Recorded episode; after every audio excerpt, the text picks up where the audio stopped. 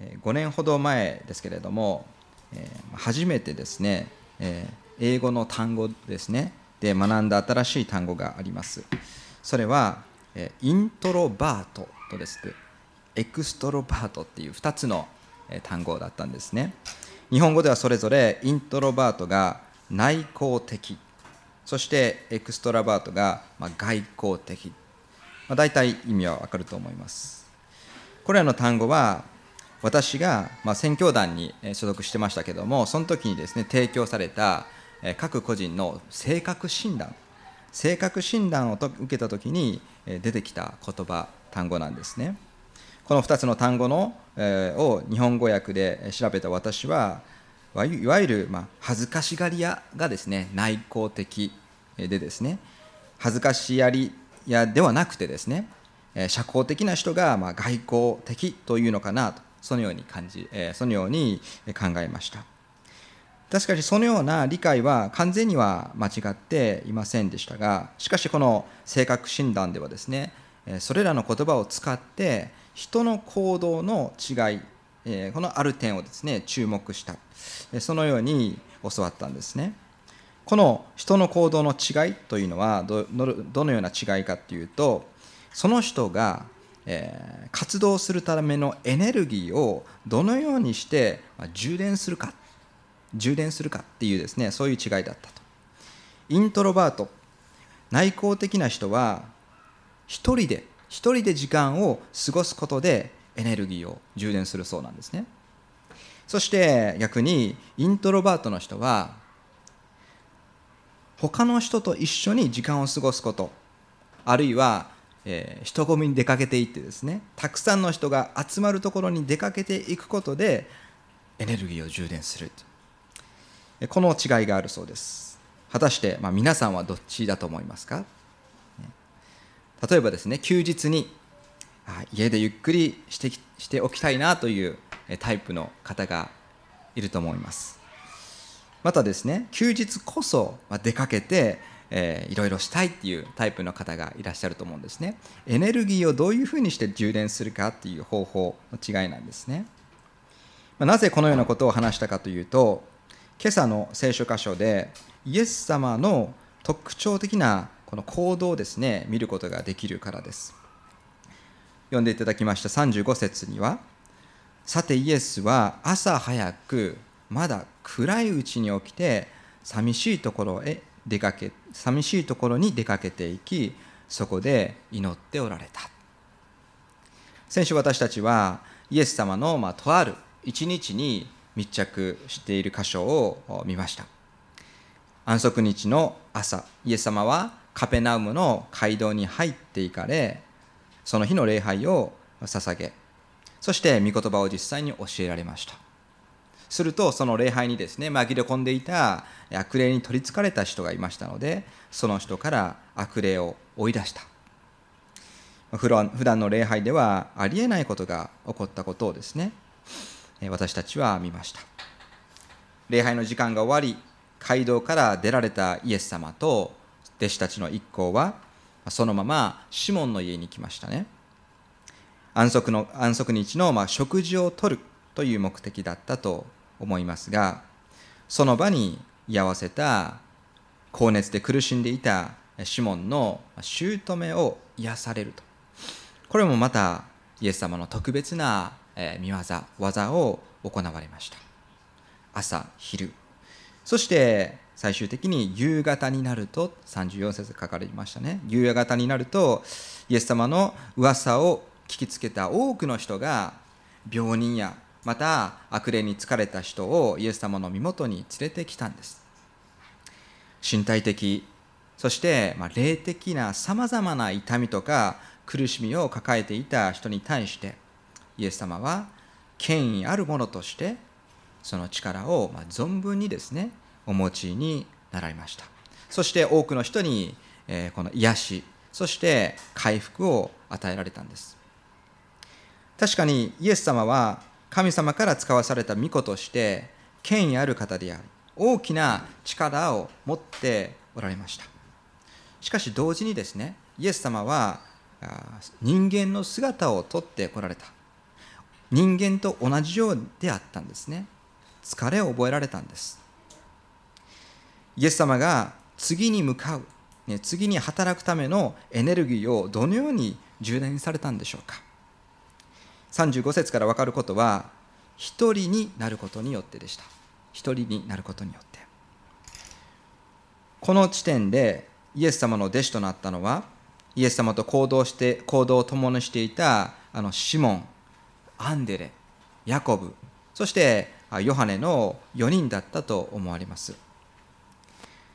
ここでイエス様はシモンの家に泊まられていたのかあるいはこのゼベダイの家に泊まられていたかあるいは近くの宿にですね泊まっていたのかこれは分かりません。しかしイエス様は弟子たちと衣食住を共にしておられたんです。戻っていただいて28節を見るとですねイエス様の評判はすでにこのカペナウムの町を含むガリラヤ全域に広まっていました。ですのでイエス様がですねどこに身を寄せておられるかっていうのは人々の知るところとなっていったんです。それだけ噂が広まっていました。そんなある日です。そんなある日、えー、弟子たちが起きる前にイエス様は目覚められました。そしてある場所に向かわれたんです。マルコはこの時間帯が明け方よりもさらにまだ早い。まだ、ね、暗いうちにと記しています。そんな時間にどこに行かれたんでしょうか。35節には寂しいところとありますね。寂しいところ。この寂しいところと訳された言葉ですけれども同じ言葉がですねイエス様が40日間悪霊の悪魔の試みに遭われた場所13節荒野って書かれています。この寂しいところは荒野とも訳せる単語なんですね。ですからイエス様は住宅ではなくて人気のない偏僻な場所不便な場所にわざわざ向かわれたんです。何のためにそのような場所に行かれたんでしょうか？35節を読むと祈るためであったということが分かります。イエス様はそのような場所にわざわざ行かなくても、ね、弟子たちが寝静まっている時に一人起きて例えば台所に行ってあるいは寝床の上で一人祈ることもできたと思います。しかしイエス様はこの日特別な祈りを捧げるために特別な場所に行かれたんです。それが寂しい場所だったんですね。その場所でイエス様は朝日が昇る前からずっと自分を使わせてくださった父なる神様に祈りを捧げていました。御子イエス様が父なる神様と,、えー、と祈りを通してですね再びですね結ばれた。そして必要な、まあ、霊性をですね養っていただいた。霊的な回復を与えていただいたんです。36節を見るとするとシモンとその仲間たちがイエスの後を追ってきて37節彼を見つけイエス様を見つけ皆があなたを探していますと言ったとあります。イエス様が起きてからですね何分後か何時間後か分かりませんけれどその場にいた一緒に泊まっていた弟子たちは起きてイエス様がいないことに気づいたんですね。そして慌てふためいているデスの様子がここに記されています。なぜかというともうこのように考えることができるんです。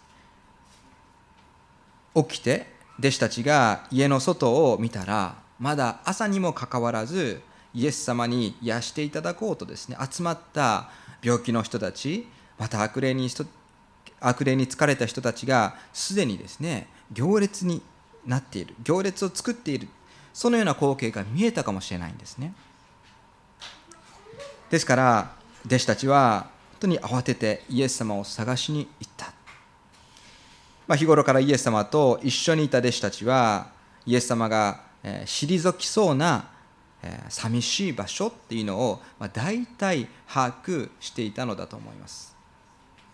シモンとその仲間たちはイエス様を探しに行きそしてイエス様を見つけるや否や皆があなたを探していますとイエス様に告げました。シモンはさすがにですねこの時言葉を選んだと選んだんだと思うんですね。シモンの内心はこうだったんだろうと思います。こんなところで何をしてるんですかというこの本音がですね聞こえてくるようなニュアンスですね。私についてきなさいというイエス様の召しに従った弟子たちは、ね、イエス様と行動にするようになってイエス様がする行動をですね。時々理解できなかったんですね。もちろんイエス様がそこで祈っておられるのは分かったと思います。けどもなぜこんな場所なんですか？なぜこんな忙しい時に忙しいと分かっている時に、ね、このようなところで祈るんですかと。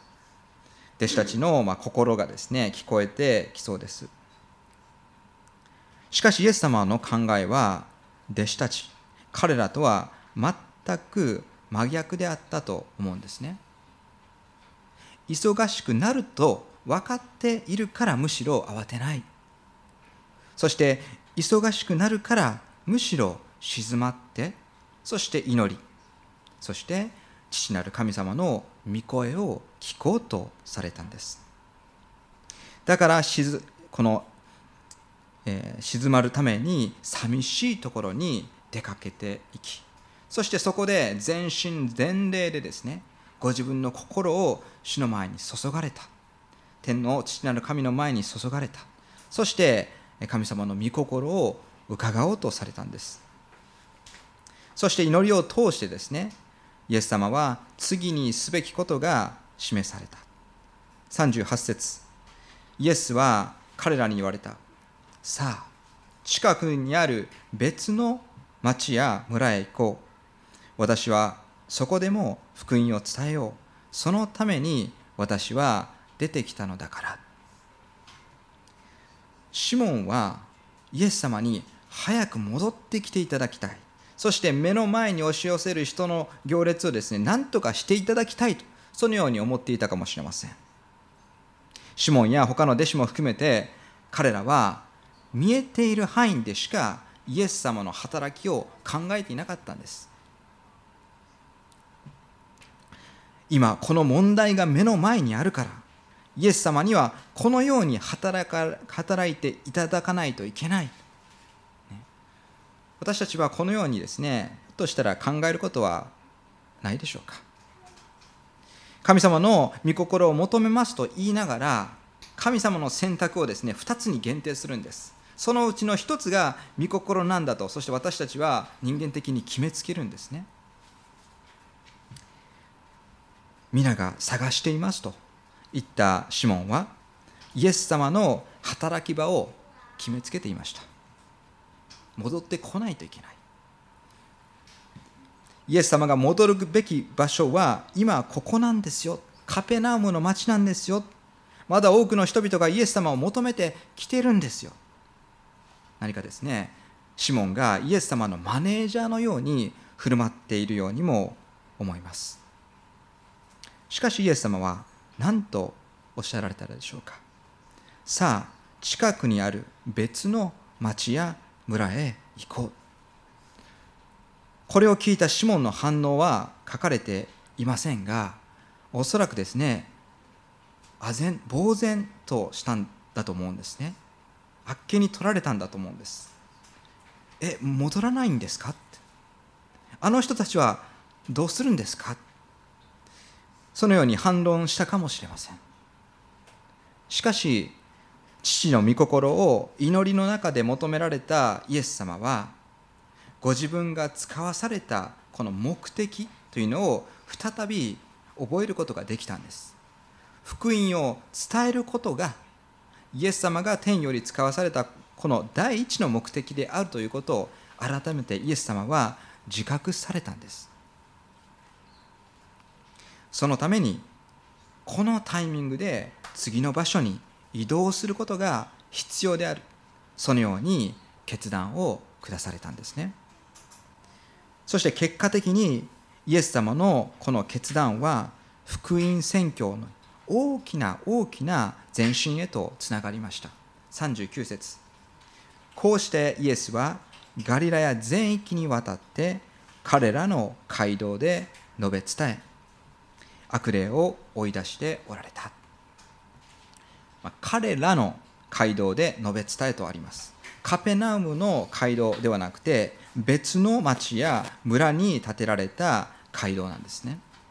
そこでイエス様は神の国が近づいたこと。そしてメシアとして待望された救い主がついにこの世に来たということを教えられたんです。御言葉を述べ伝えられたんです。イエス様は祈らないということで父なる神様の御心を行い損ねるということはありませんでした。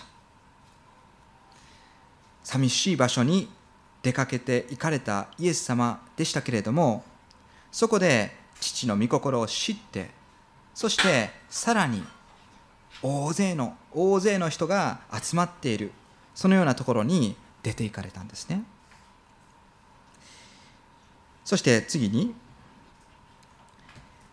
ザラートのザラートに侵された人ザラートに侵された人の記事を見ていきます。40節から44節にかけて記されています。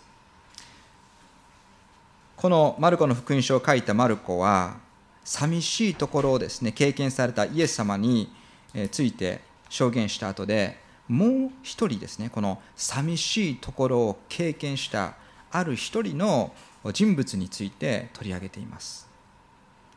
その人とのイエス様のやり取りが40節から44節であります。40節。さてサラートに侵された人がイエスのもとに来てひざまずいて懇願した。お心一つで私を清くすることがおできになります。今までにもイエス様のもとにはひっきりなしに病人や悪霊に疲れた人がやってきた。その光景を私たちは見てきました。イエス様一人に対して数多くの群衆がイエス様を取り囲んで押し合いへし合いしながら我先にですねイエス様に癒していただこうとそのような光景が広がっていました。しかし40節ではイエス様が対応しておられる人は一人の人であるということが分かります。この日イエス様のもとにやってきたのは大勢ではありませんでした。このことにはイエス様のところにやってきたこの人が抱えていた特殊な事情事情というものが関係していました。その事情というのはその人がザラートに侵されていた人であったからなんですね。ザラートって侵されていたと、書かれていてもですね聖書を読んだことがない人読み始めたばかりの人、新約聖書しか読んだことのない人何のことかわからないと思うんですね。なんかチーズの名前かなと思ってしまうんですね。このザラートっていうのは新約新海約聖書で私たちは2017版を使っていますけれども、え第3版そして第 2, 2版と遡っていくときに第2版にはですねこのザラートのことを日本語で雷病と雷病と訳していました。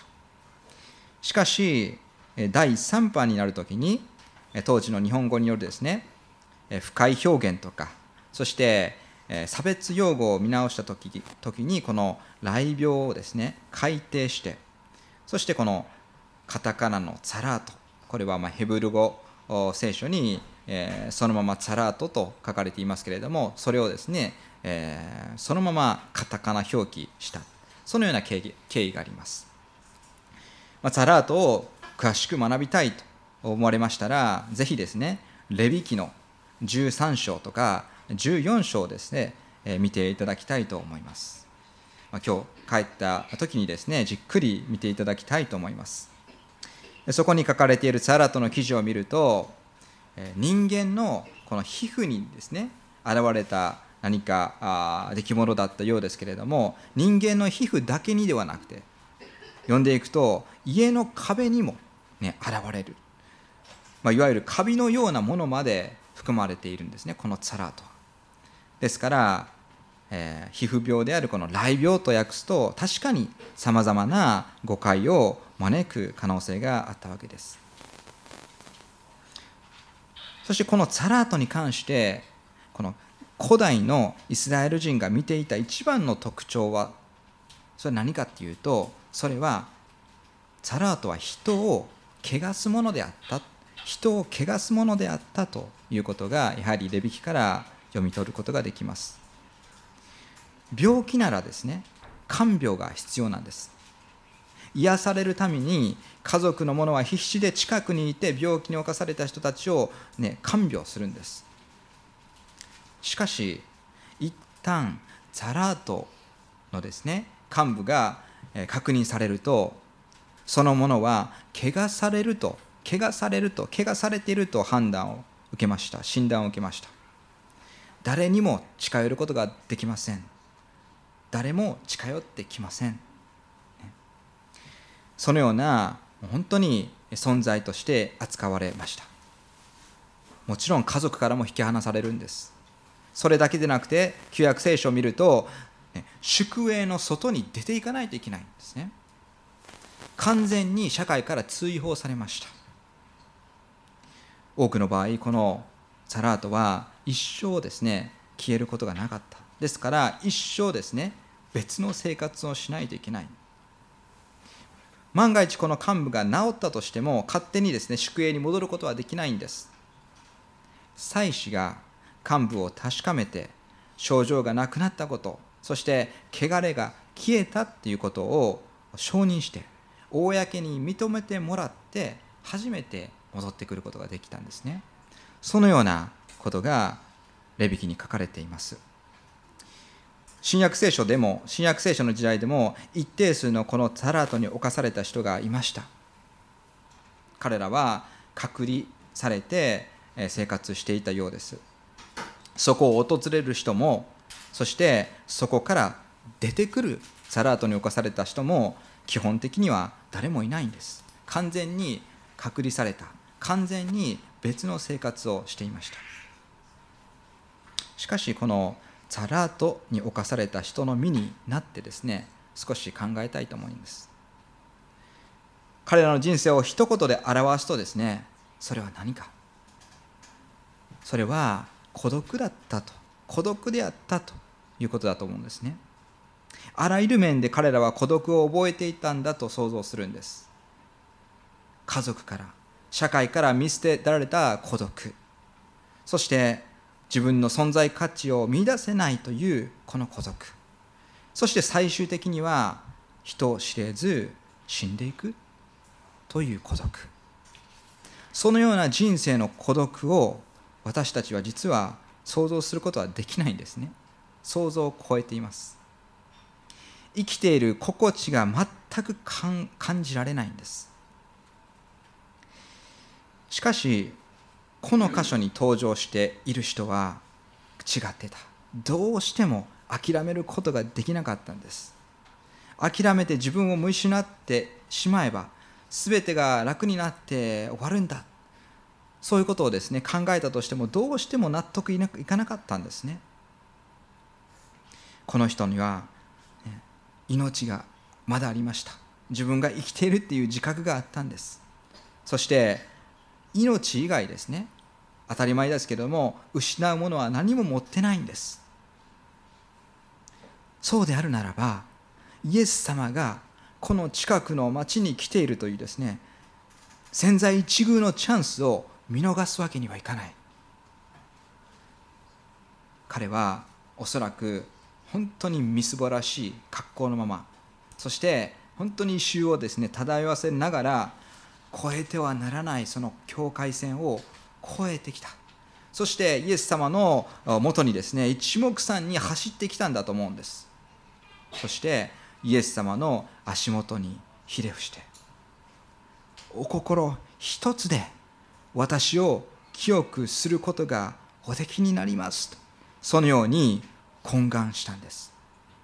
まさに一生に一度のお願いです。私たちは子供たちに一生の一度のお願いなんかそんなするもんじゃないと言います。しかしこの人はですねまさに一生に一度のお願いをイエス様にしてるんです。もしかしたらこの時周りにすでに群衆がいたかもしれません。しかしこの時点でサラートに侵された者が町に入ってきたことで人々はパニックになっていたんです。そして雲の子を散らすようにですね周りに周りから逃げていったんですね周りへ。イエス様の周りに、ね、今まで群衆がいたとしても人々は恐れてそしてその場からかなり距離を取ってそしてそこで何が行われるのか一部始終を見ていたかもしれません。そしてこの後イエス様が取られた行動が記されています。41節。イエスは深く憐れみ手を伸ばして彼に触り私の心だ清くなれと言われた。イエス様はご自分の前に突然現れたそのものに深い憐れみを示された。ただかわいそうだな哀れだなと思うね、この同情、同情心ではないんです。イエス様の憐れみは行動を伴った愛です。手を伸ばし、彼に触れ、そしてこのサラートに侵された皮膚が腫れ上がってただれた部分をですね、触られたんです。その光景を遠くで見ていた人々は悲鳴がからは悲鳴が起こったかもしれないんですね。感染して自分もサラートになってしまったらと人々はずっと恐れていたからです。お心を一つでお心一つでとイエス様の心を信じたこの人に対してイエス様はご自身の心を示されました。私の心だ。私の心だ。清くなれ。するとザラートはすぐにザラートが消えてその人は清くなった。サラートは癒されると表現される病気の類ではなくて清められる清められる必要がある霊的な事柄そのものでした。つまりサラートとは人の心の罪が見える形で現れた霊的な状態だとそのように認識されていたんです。ですからサラートに侵された人というのは肉体的な苦痛というより霊的な苦しみを本当に味わっていたんですね。旧約聖書ではサラートに侵された人が社会から本当に追放された理由はまさに清い神様の前に出ることができない汚れた存在汚れが現れたからだったんですね。そして旧約の当時神に覚えられていたイスラエルの民ね、清い民の間でこの罪に汚れた者は彼らの間ではもはや生きることができなくなったんです。ですから追放されていったんですね。清さの前に汚れは姿を現すことができなかった。そのように踏まえると踏まえて考えると今朝私たちが見ている箇所では何が起こっているんでしょうか。罪汚れを一切持たない御子イエス様の前に罪に汚れているものが出ているんです。それだけではありません。清い御子イエス様が罪に汚れているものに手を差し伸べてそして触っておられるんです。そして私の心だ清くなれと清めの宣言をされると長年消えなかったこのチャラートがだんだんとではなくてすぐに消えたんですね。イエス様は罪に触れられても罪に染まらないお方です。それどころかイエス様は唯一罪を清めることができるお方なんです。このチャラートに侵された人はイエス様からまさに罪を許していただいた人だと私たちは理解することができます。43節。イエスは彼を厳しく戒めてすぐに立ち去られた。その時彼にこう言われた。誰にも何も話さないように気をつけなさい。ただ行って自分を祭司に見せなさい。そして人々への証のためにモーセモーセが命じたものを持ってあなたの清めの捧げ物をしなさい。イエス様はこのツァラートに侵された人になぜすぐに立ち去るように？そして誰にも言わないように話さないように言われたんでしょうか？その理由2つ考えることができます。一つはこの人が正式な当時の手続きを通して一刻も早く社会に戻ることができるようになるためです。祭司に見せて祭司の認定を受けることでその人は晴れて自由の身になることができたんです。そしてまたなぜイエス様は誰にも言わないように、ね、厳しく戒めて彼を去らせようとしたんでしょうか。もう一つの理由はそれはですね彼が静まって神様の前に出て礼拝を捧げる機会を与えようとされたからだと思うんですね。人々の証のためにモーセが命じたものを持ってあなたの清めの捧げ物をしなさいと言われています。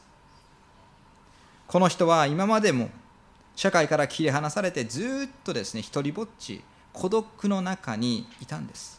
ですからずっと一人だったかもしれません。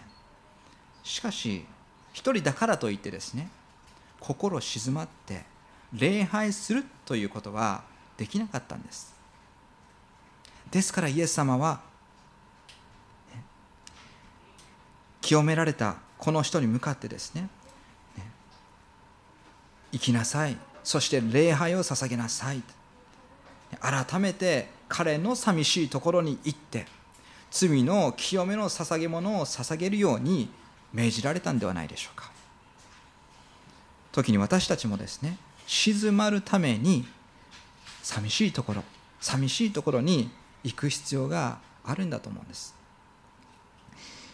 45節最後見ます。ところが彼は出て出て行って触れ回りこの出来事を言い広め始めた。そのためイエスはもはや表立って町へ入ることができず町の外の寂しいところにおられた。しかし人々は至る所からイエスのもとにやってきた。結局この人はイエス様が命じたことに従いませんでした。もしかしたらですね戒められていた時もイエス様の言葉がいろいろね聞こえてきたかもしれませんけども耳の中にとどまらなかった。全然頭に入ってこなかったかもしれません。彼が取った行動を見ていくと、ね、悪気のないように見えるんですね。イエス様から一刻も早く祭司のところに行きなさいと命じられたことに対して彼はどうしたんですか？そのまますぐ別のところに行ってですね別の場所に出て行って触れ回りました。そしておそらく家族そして親戚また友人のところに行ったんだと思うんです。またイエス様から誰にも話さないようにって言われたことに対してその反対に彼は自分の身に起こったことを包み隠さず言い広め始めたんですね。ただ単純にイエス様に逆らっているようには見えないんですね。彼がこのような行動をした動機はじゃあ何だったんでしょうか。それは喜び喜びだったと思うんです。伝えないわけにはいかない。話さないわけにはいかなかったんです。喜びを抑えることができなかったんです。ザラートが消えて社会に復帰できるのが心から嬉しかったんです。自分の価値を見出したんです。生きるという喜びで満たされたんです。それだけではありません。汚れがなくなり清められたという霊的回復が与えられた。この大きな喜びに彼のこと心は満ちてたと思うんですね。このことは本当に罪の許しという救いがもたらす大きな変化大きな変化を私たちに教えてくれているんではないでしょうか。一方この人がイエス様の指示に従わなかったことはこの後イエス様の働き宣教の働きに大きな影響を与えてしまいました。病人や悪霊を追い出すだけでなくなんとこのザラッとまで消し去り清めの宣言をする方のこの評判はどんどん広がり人々を熱狂させていったんです。しかし人々がそのイエス、ね、人間的な熱狂に、え、至ったがため再びイエス様は町に入ることができなくなりそして再び寂しいところに追いやられていったんですね。そしてまたイエス様は父なる神様に祈りを捧げそして次の本当に働きを、えー、御心を求められたんだと思うんです。イエス様の地上での生涯イエス様の地上での働きは実はこの繰り返しだったんですね。そして最終的にどうなったかというとイエス様は人々から受け入れられたんですか？拒絶されたんです。そして人々から褒められたんですか？いや罵られたんです。そしてたった一人弟子たちとではないたった一人で十字架に向かわれたんです。あの父なる神様からも見捨てられ十字架で裁かれたんです。何のためでしょうか？人の罪をその身に負って罪の汚れを滅ぼすためでした。私たちはイエス様の十字架によって清められました。救われた者ができることが2つあると思うんです。2つある。これを最後に確かめたいと思います。それは1つ目はそれはイエス様がそうであったように私たちも日々寂しいところに出て行き父なる神様と時間を過ごすということなんです。特別な場所に行かなくてもいいんです。毎日少しの余裕を持っておきそして聖書を読み祈る時間これを実際に持ちたいリボーションの時間を持ちたいと思います。もう一つは寂しいところに出ていくんではなくて寂しいところから、ね、出かけていくということです。寂しいところから出かけていく。私たちは人生の孤独から救出されました。そしてイエス様の福音を、ね、味わったものとしてこのイエス様の福音というこの御言葉このメッセージを携えて私たちもイエス様がそうであったようにですね寂しいところからまた大勢のところに使わされたいそのように願います。一言お祈りをさせていただきます。